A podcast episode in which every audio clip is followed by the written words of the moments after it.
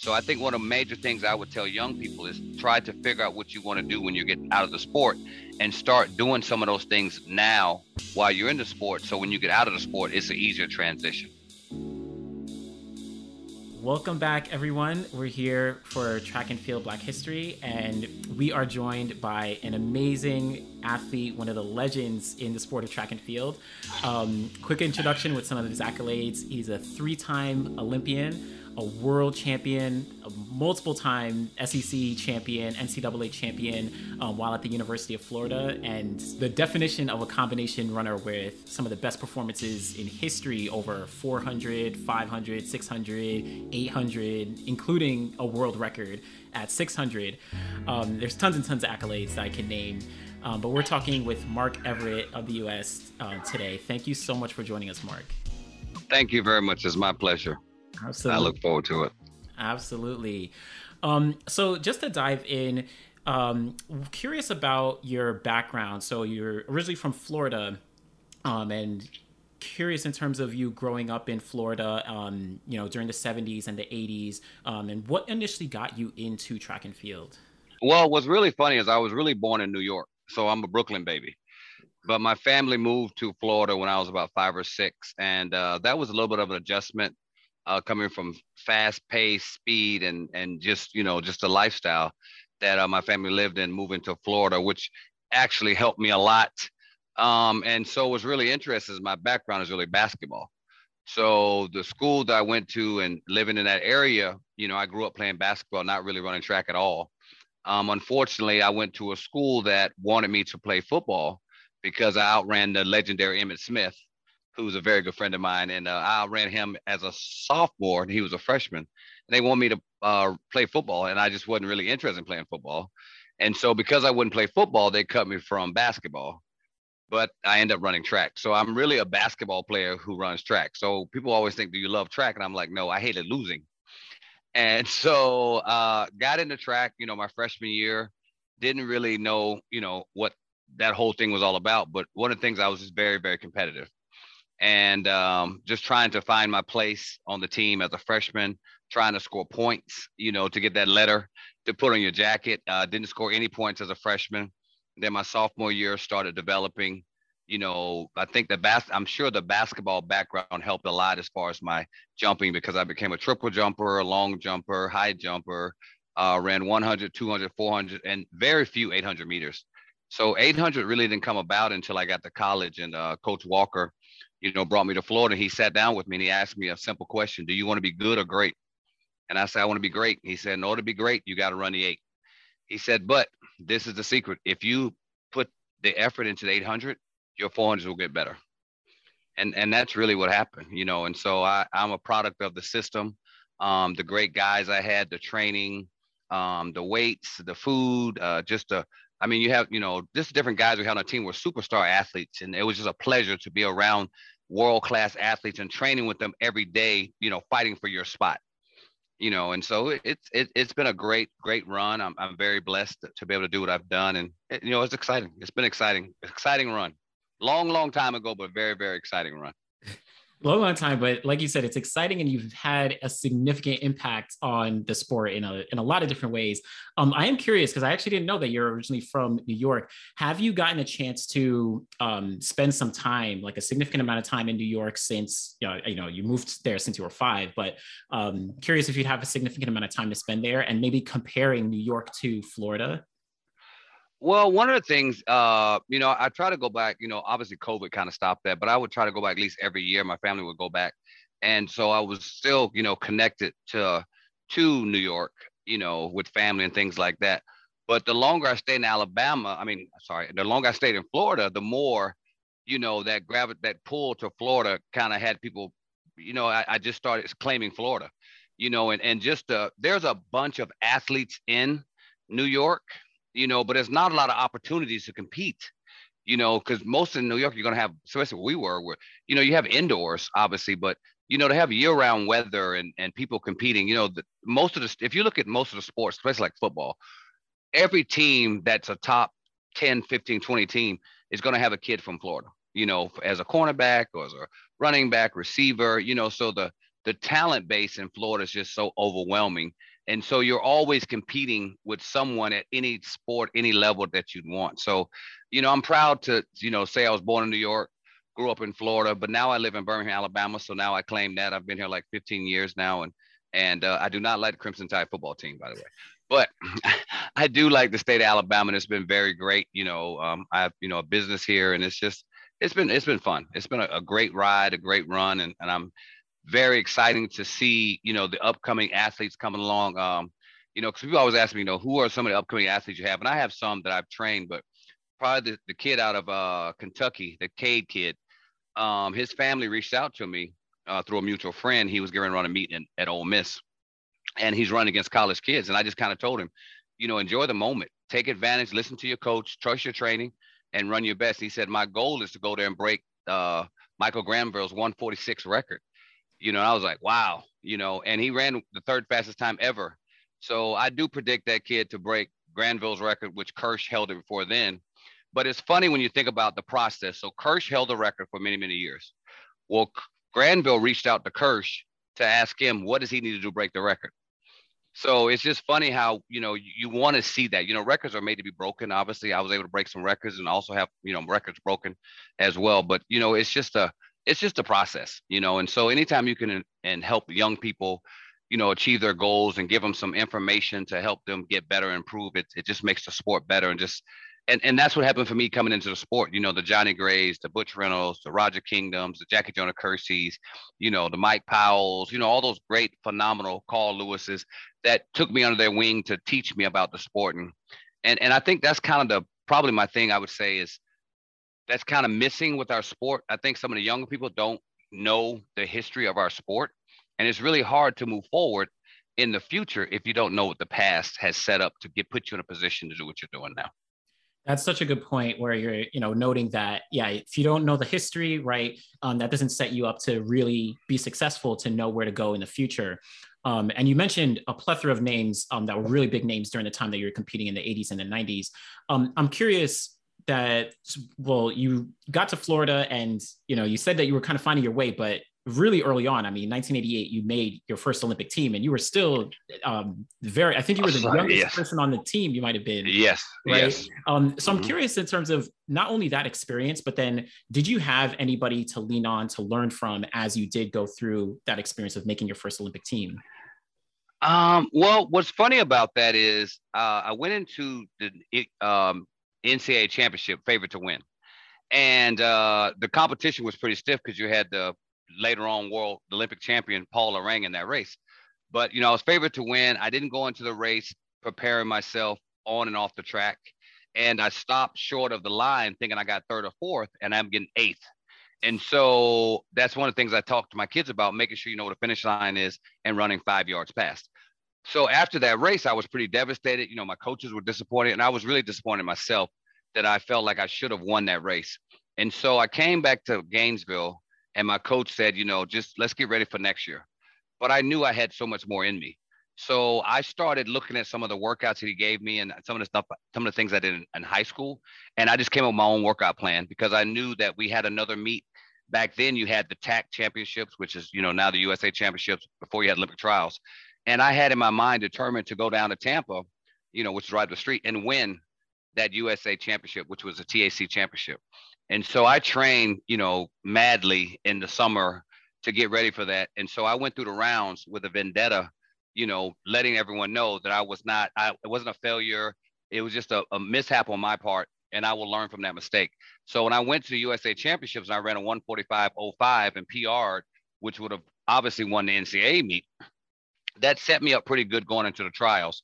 But I can't sit there and tell you when I did that I was looking at thinking I'd make the finals or even make the team. I just wanted to compete and do my best.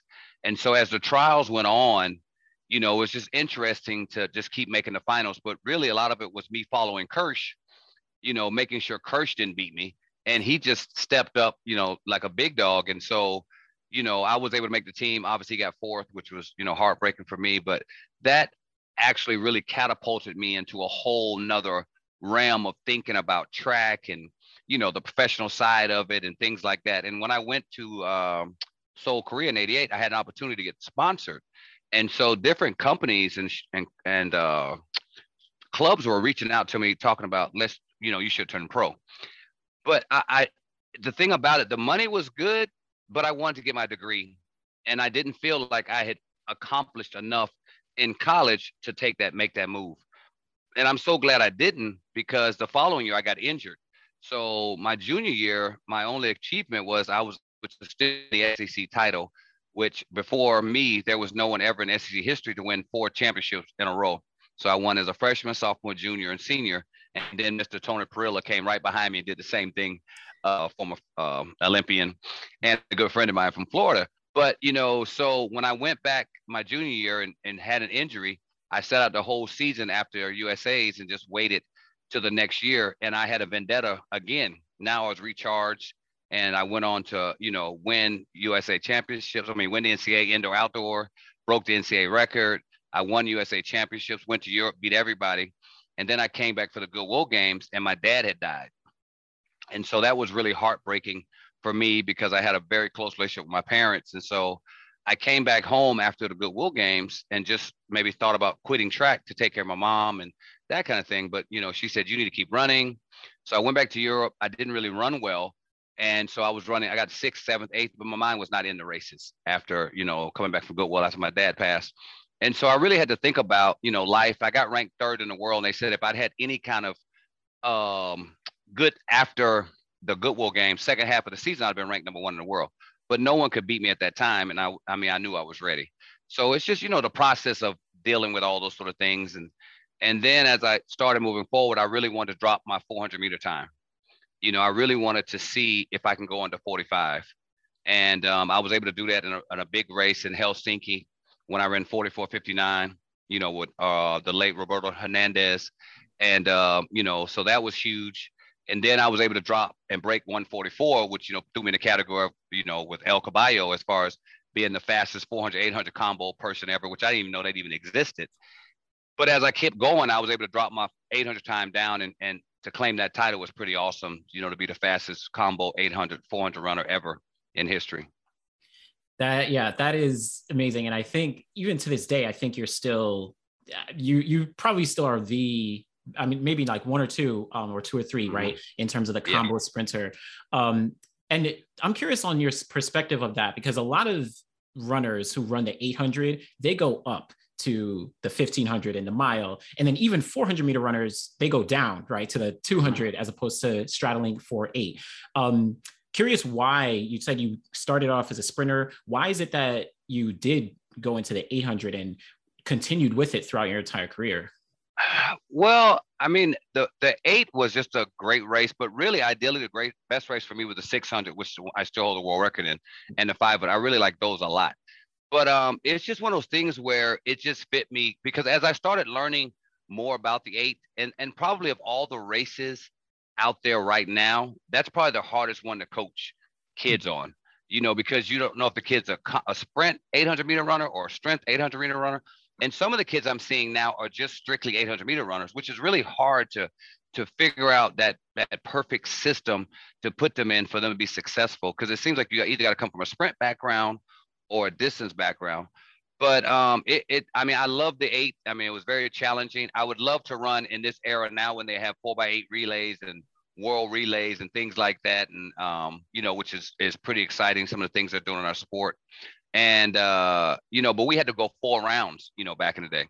So having Monday, Tuesday, Wednesday, rest day on Thursday, and then coming back to race the great one, Johnny Gray, you know, taking to the gray zone was, you know, pretty admirable. And it was just fun.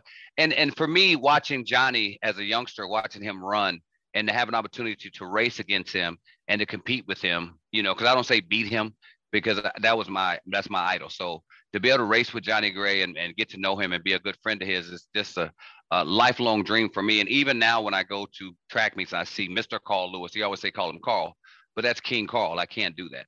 You know, and I just reconnected with Ben Johnson on Facebook, you know, another one of my icons. I mean, so those guys are just iconic athletes that I love and just appreciate. Roger Kingdom, you know, those are just iconic people that I have in my Rolodex of people that I can call and reach out to. And it's kind of cool. Mike Powell, the world record holder, you know what I mean? To be able to say that is, I mean, I'm in that category a little bit, but those guys are just at a whole nother, I guess, ethos, as you know, one might say. Nice. Yeah. Tons and tons of names. And it's great that you're speaking about the camaraderie that you have amongst these guys, right? Johnny Gray, you had back and forth sometimes. You beat him a couple times. He beat you a couple times, but that camaraderie and that kind of like friendship is really great to highlight. Do you feel like as a whole during your time in the 80s and 90s that amongst other 800 meter runners as well, and even other 400 meter runners, right? Johnny Gray, there's Perilla, there's Kirsch, the 400 guys, Reynolds and Lewis and all them. Was there a general camaraderie amongst all you guys? Oh, absolutely. Absolutely. I mean, we would fight like cats and dogs on the track. I mean, we wanted to win. I mean, that was no ifs, ands, or buts about it. But later on that night or that day before, we're sitting in the hotel playing cards and telling jokes, you know, so that's the part of going to Europe that I miss, you know, that kind of camaraderie where you're talking to them, you know, you knew their families, you knew their kids, you knew their wives, you know, you knew their history. And I was a historian, so I always asked questions about how they got started in the sport, what they did, you know, from the shot putter to the discus thrower to the hammer thrower. And I didn't realize at that time that I would use that information to end up becoming a coach. So a lot of stuff that I pull out, my kids are like, where do you get this from? And I start thinking about it. You know, coach, how'd you know about the shot put? And then I start thinking about the time I spent with Randy Barnes teaching me shot put, you know, and how do you know about the long jump? I think about the time I spent with Carl Lewis or Mike Powell learning about the long jump. How do you know about a triple jump? You know, Mike Conley and those guys, you know, and the hurdles. And so I have such a plethora of information that I was able to, you know, retain and use later on. And I didn't realize I had that, you know. So I ended up getting a coaching job at this high school here in Alabama, Mountain Brook High School. And they had me doing a lot of different events. And then later on, this school called Birmingham Southern, which was a Division III school, reached out to me to help start the track and field program. And lo and behold, I'm in charge of field events. So I had to teach hammer, javelin, pole vault, you know. And I was like, and I started thinking, I'm like, do I know those events? High jump. You know, I was like, I do. I know the penultimate step is. You know, so it was cool to pull that information out that I had over the years, because a lot of times we have training camps. And so when I'd finish my workout, I'd sit around and watch other athletes work out, and I'd ask them questions about, you know, what made you do this? How did you get over that? I mean, like one example of, you know, jumping. You know, one of the things I noticed with the kids, when they're trying to jump far, they don't understand you got to get up in the air to jump. And so, you know, they showed me how to put a chair in the sand and then put a hurdle in the sand and then move it back. And, you know, different things like that you learn, a high jumping, you know, how to get your hips up, you know, it's a technique with the hurdles. You know, it's so much stuff that, you know, I have a plethora of information on. And I was able to parlay that to a business of training. Then I started a scouting company, Primetime Scouting, helping kids get scholarships. You know, we focus on D2, D3, NAI, HBCUs. I have scouts all around the country to help me. But like prime example, if I get a kid come to me and they send me a video and they say they're a triple jumper, well, I immediately send it to Kenny Harrison, the Olympic gold medalist in 96, and he breaks that video down and sends it back to me. If I have a hurdler, I send it to my scout, either Ellis or Roger Kingdom, you know, let them look at it. You know, so I have such a plethora of this information of these great, iconic, technical, you know, athletes that have done it at such a high level. And a lot of those guys now are in the coaching ranks and they're doing a wonderful job. And it's exciting to watch them pass on that information. You know, probably one of my proudest people is Quincy, you know, at USC. I used to call him DJ Quick, you know, with the Jerry curl, you know, and so it's awesome. It's really awesome. A lot of fun. Nice. Do you encourage athletes now who are competing in various events to learn from, you know, other athletes in other events? Like, is there like crossover with some of the training methods or things that can? Oh my goodness. Yeah. Oh yeah, definitely. Definitely. I think so many people are trying to specialize, and I think that's a mistake. I think you need to have some cross training things. And I think when you look back on back when we were running, distance running in America, they weren't able to get medals. And the main reason they weren't able to get medals is because they didn't know how to race. They were good at pacing. So when you go into the World Championship and Olympics, you're racing against Ethiopians or Kenyans or, you know, those other countries, they're changing the speed of the race. So what you saw was a lot of those distance runners started hiring sprint coaches to teach them how to sprint. And once they learn how to sprint, they could change the pace. And then we start getting more medals. And I think that's definitely significant reason why America picked up in the distance races, because typically we wouldn't get medals in the distance races because those other countries would change the race, you know, so you have to learn how to race and not necessarily pace. Nice, nice. So just to backtrack a little bit, I'm curious, because you've spoken a lot about what you're doing with young athletes now and some of the things that you've started over the past couple of years, right, since you retired. But I'm curious in terms of the support for athletes and some of the support that you may or may not have received, and thinking specifically about financial literacy. I mean, I know you even noted when you, in 1988, right, you were getting these offers to potentially go professional and things like that.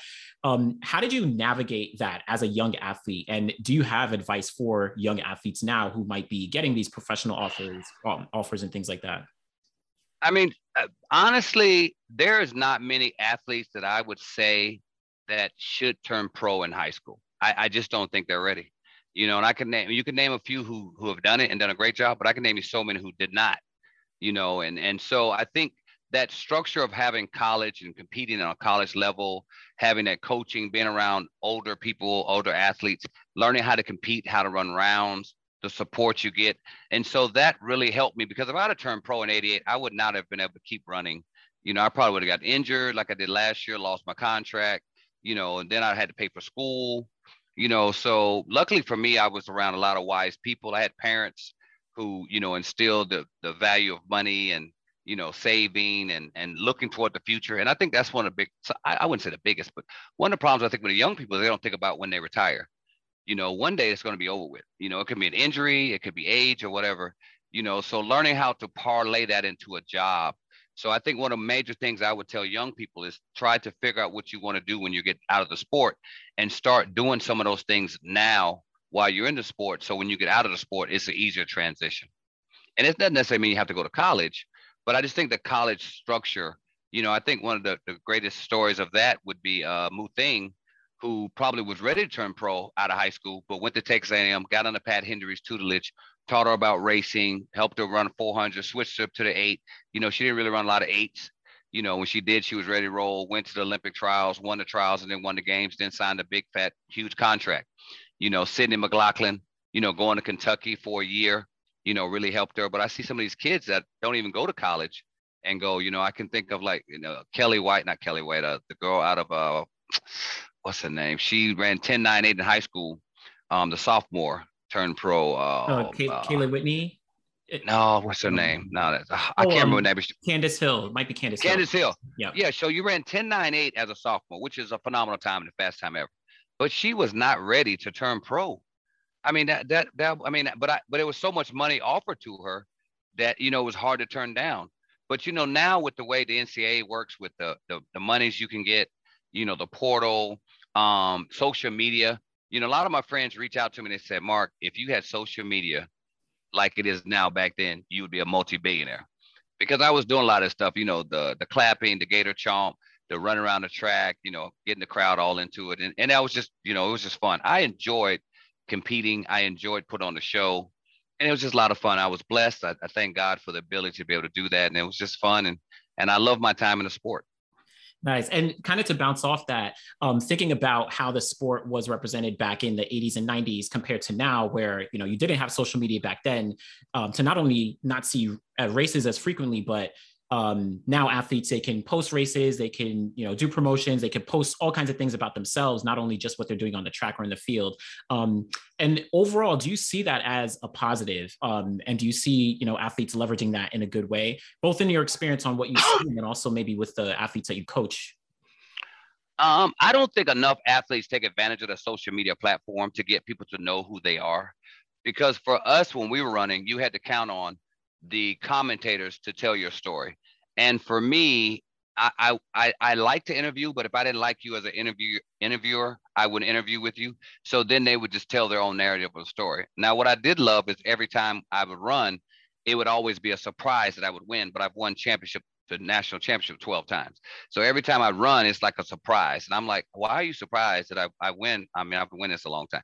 But I think if the younger people had the right people around them, teach them how to market and how to, you know, get people to watch them and look at their workouts and talk about real issues they're going through and things like that, I think that would bring a more human role to it, and it'll make the TV. Because what happens, I think, sometimes with some of the TV that I'm kind of disappointed in, they only talk about the same people over and over again, you know. And so if you make the finals of Olympic trials or you make the finals of Olympics, but let's say in the U.S., you make the finals of Olympic finals of any sport, they should tell your story and talk about you. You know, that you've worked that hard to make it to the finals, and parents want to see that, but they talk about one or two people and human interest story on that and just kind of move on. And there are a lot of great athletes that are doing some really, really cool things that I would like to hear about, but that social media is that opportunity for you to do that. That's such a good point. And I completely agree. The storytelling is like super essential because yeah, you may finish eighth. You may not even make the final of the trials, right? You may finish like ninth, right? Just outside the final, but you have a super compelling story that could be told. And 4 years later, you might be the one, right, who's at the top of the podium, right, going to Olympics or making it onto the medal stand. So absolutely. Definitely agree there. One thing I'm also curious about just in terms of kind of relating to that, do you think that track and field as a whole, so in the, you know, you spoke about some of the great athletes, Carl Lewis and Jackie Joyner-Kersee and, you know, tons of people back in your time. And we have tons who are really popular now.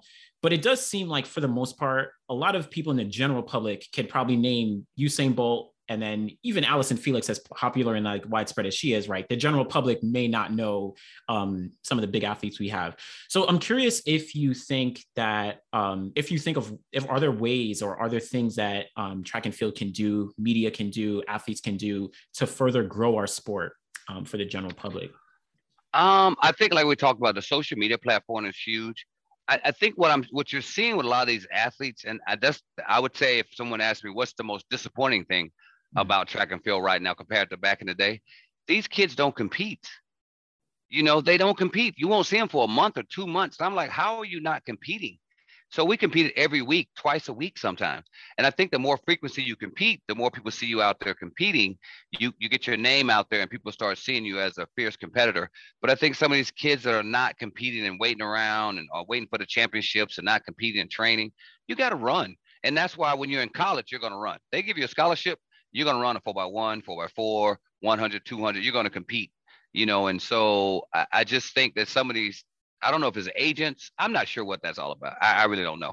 I mean, I like running, you know, so I hated training, but I love to compete. So I'd much rather run a track meet, you know, go out there and die for like a minute and 44, a minute and 43, 45 seconds, then go do an hour or 2 hour workout, you know? So I think that's one of the biggest problems. They don't compete very often. They don't compete. They put so much pressure on themselves to make these teams, you know, that they just don't compete. And I just go compete. Even if you do an event that's not your event, just go compete. You know, so people can see you. And you got a lot of young people that want to hear your story and want to touch you. And they come to the track meet to see, you know, like I said, the Allyson Felix and the Usain Bolts and the Lyles and, you know, some of those other people that are coming up, you know.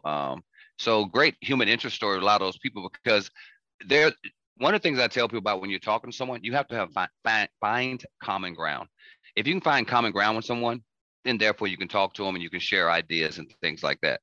And I think the common ground with a lot of those athletes, these younger athletes, seeing like a great athlete, not knowing his story, you know, his or her story. You know, I was the only person in my whole high school to get cut from his track team. I mean, a lot of people didn't know that. No one in my history of my high school got cut, and my coach cut me. And I asked him, I said, why'd you cut me? He said, one, you weren't that good, and everyone teased me about cutting someone, so you were just casualty of war.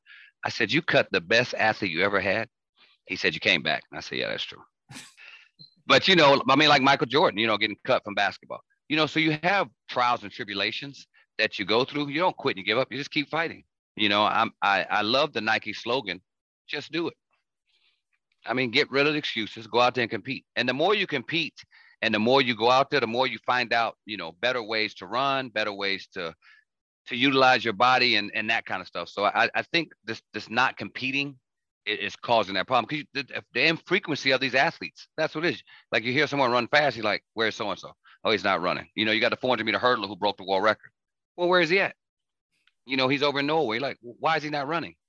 You know, so I commend the 100 meter Olympic champion from Italy for coming indoors and racing, you know, and running and also winning the world championship. That was huge, because typically when people win their championships, they also almost like they go into hiding, you know? So, I mean, if you want to beat a man, beat the man. So I was always like, hey, let's go. I'm ready. Very true. And just to kind of note on the indoor point, I actually spoke with Antonio McKay a couple weeks ago, and great guy. He's, you know, he was very consistent indoors, multiple time, you know, world champion indoors, and you competed indoors tons of times. I mean, tons and tons of times, very consistently. And I'm curious why you did that. Like you were kind of saying, we have so many athletes who just completely skip indoors, right? It's like indoors is not even a sport anymore. I loved indoors. I mean, I really did, because it gave me a chance to break out the monotony of training. It also gave me a chance to see some of my friends, but just to see where I was in my training. And so that was a great vehicle for me to see where I was. If I could run, good indoors, that let me know that outdoors is going to be, I had a good shot at doing some outdoors. So I'm not sure why they don't run indoors. It's not as much pressure. It's not as many people.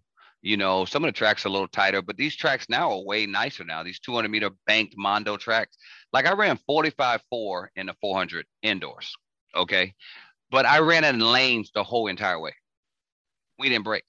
So everyone's like, Mark, that would have been a sub 43. I mean, that could have been a sub 44, obviously, definitely a 44 or whatever, if you could have broke, the bank track, so I don't know why they're not racing. But I think part of the reason why they're not racing is because they're making way much more money than we made. So they don't feel the obligation to race, so if you're getting $300,000, $400,000, $500,000, you're kind of sitting on that instead of racing. But, the money's good, but it's all about competing. If I compete and I win, I'm going to make money. That was just my mentality. So that I like that. So the more I run, the better I do, the more money I'm going to make, the more people want to see me, and that kind of thing. But, they're making so much money now that they're just kind of sitting, training. Training is great. Meets are better. Yeah. And I think you're definitely one to be able to speak. You competed a lot and you had, an extremely long career, right? You started off from from the late 80s all the way to 2000, right? You completed, right. I know you completed in 3 Olympics, but essentially 4 Olympics. I missed one, and I missed an Olympic. So people are like, what teams do you make? I said, I made the 88 team, the 92, missed 96, and came back in 2000. And they're like, wait, what? So you're not seeing a lot of these athletes last a long time either. So you're not competing that much and you're not lasting long. So I think that might be a little bit of an issue. Yeah. But, I don't know. Definitely.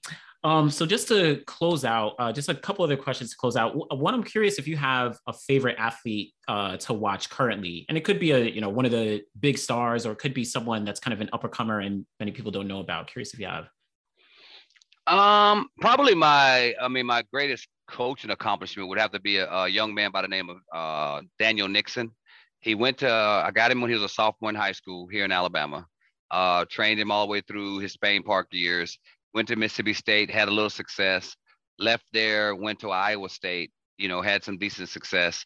And after he didn't make it to the NCAA finals out of the region, he came home and really contemplated wanting to quit track. And I said, Daniel, we put too much work in, let's grind.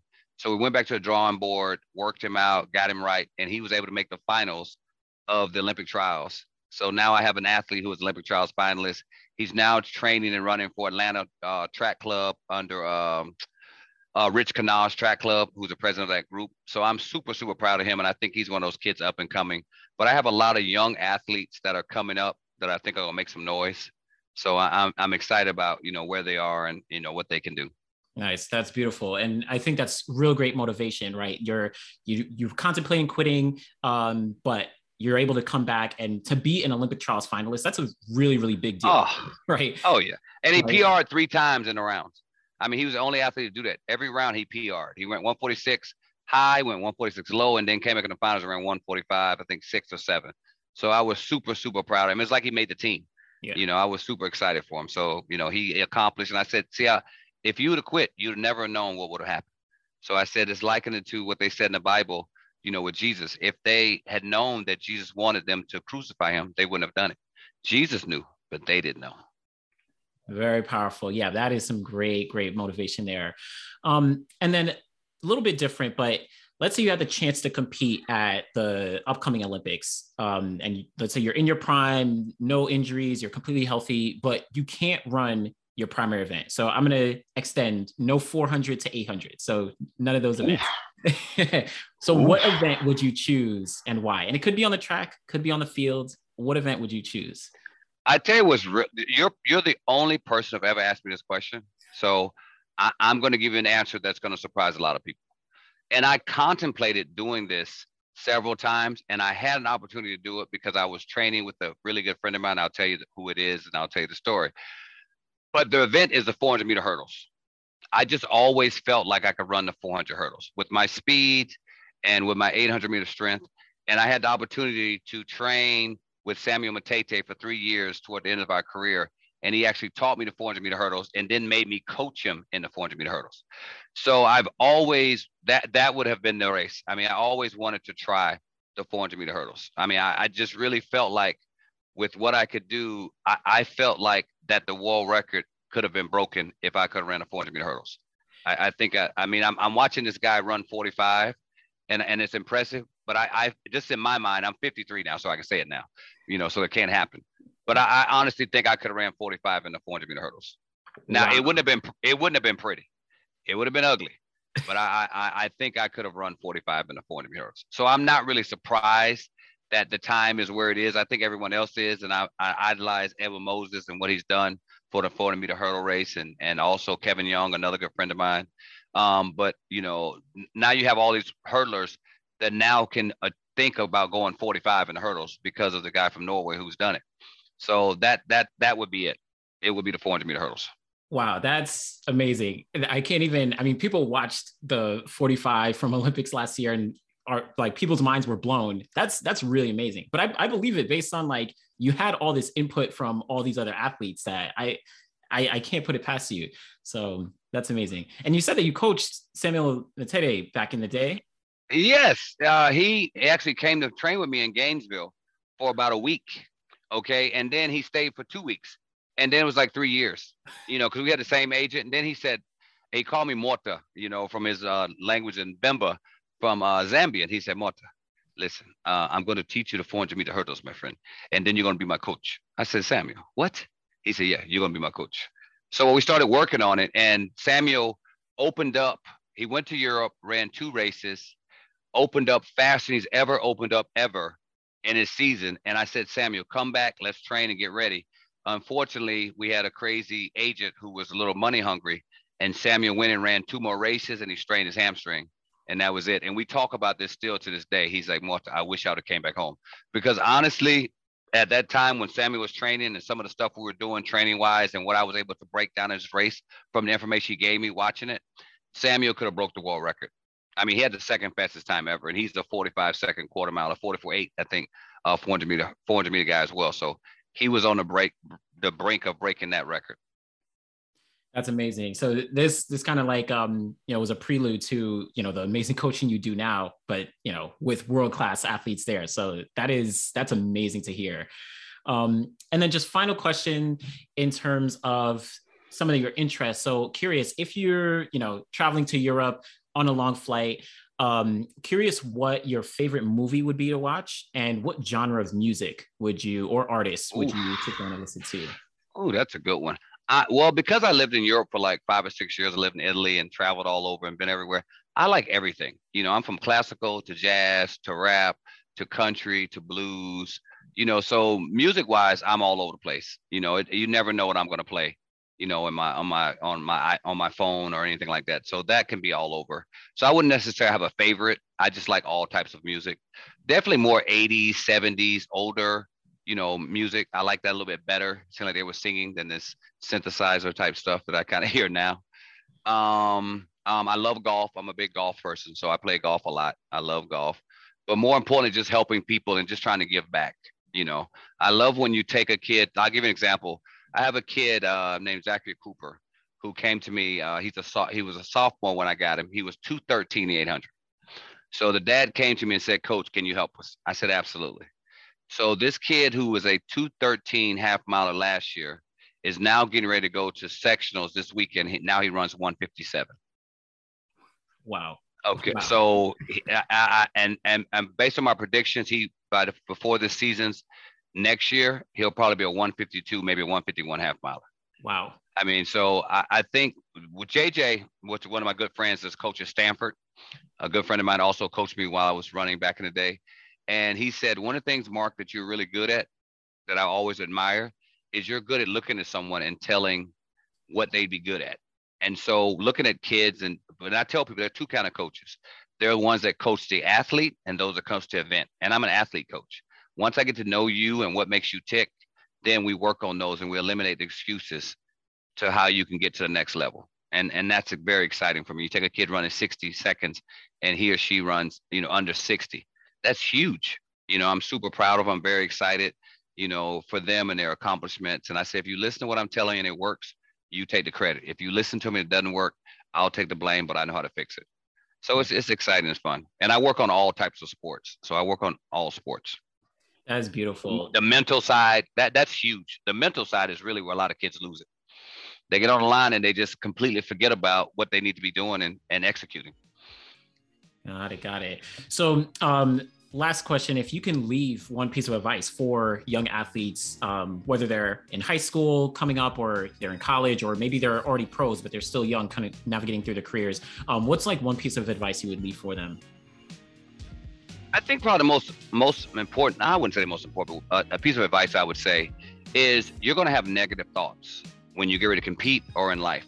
So make a list of positive thoughts. And every time a negative thought comes in, bombard those negative thoughts with 5 positive thoughts. So just write a list of positive things. So anytime a negative thought comes in your head, there's 5 positive thoughts that will put that fire out. Powerful. That is such great advice. Really appreciate that. So I do appreciate you joining for the conversation. Really great insight you gave. It was wonderful to hear about your career and all the things that you're doing now, working with athletes and all the progress that you've made. So thank you so much, Mark Everett. Really do appreciate chatting with you today. Thank you very much. It was a great interview. You did a great job. I appreciate it. Thank you. Have a great rest of the day.